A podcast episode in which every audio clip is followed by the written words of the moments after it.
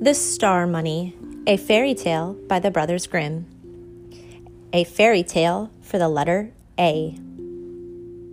There once upon a time was a little girl whose father and mother were dead, and she was so poor that she had no longer had any little room to live in or a bed to sleep in, and at last she had nothing else but the clothes she was wearing and a little bit of bread in her hand, which some charitable soul had given her.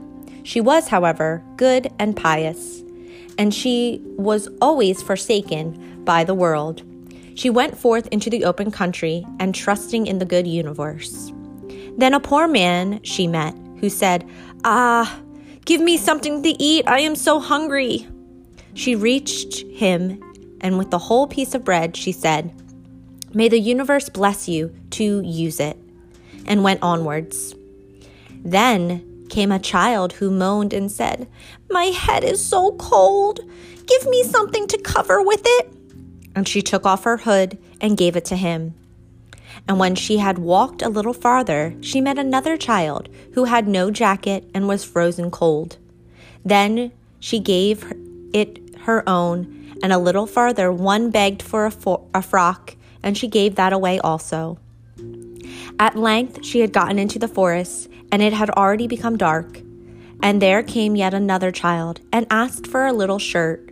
And the good little girl thought to herself, It is a dark night, and no one else sees thee. Thou can't very well give a little shirt away. And took it off, and gave that away also. And as she stood, and had not one single thing left, suddenly some stars from heaven fell down and there were nothing else but hard, smooth pieces of money. And although she had just given her little shirt away, she had a new one, which was a very fine linen. She gathered together the money into this and was rich with all the days of her life. The Star, a story from LMNOP. Anna sits on a sofa, gazing out the window into the darkness. Her brother Adam is sprawled on the carpet playing a game. All at once, Anna jumps up and runs to the door, calling, Adam, Adam, come! Together they run out into the backyard and look up. The sky is awash with stars. One in particular is dazzling, radiant. Anna reaches up towards it. She feels as though her heart is reaching out to the star.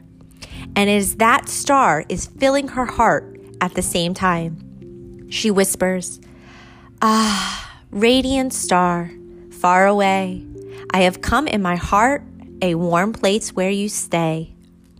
As time goes on, she begins to feel closer and closer to the nature, stones, water, plants, and animals. She writes poems about each of them, and her song grows and grows the more she sees and feels of nature's endless array. Days later, a melody comes to her. Ah, radiant star, far, far away, I have in my heart a warm place for you to stay.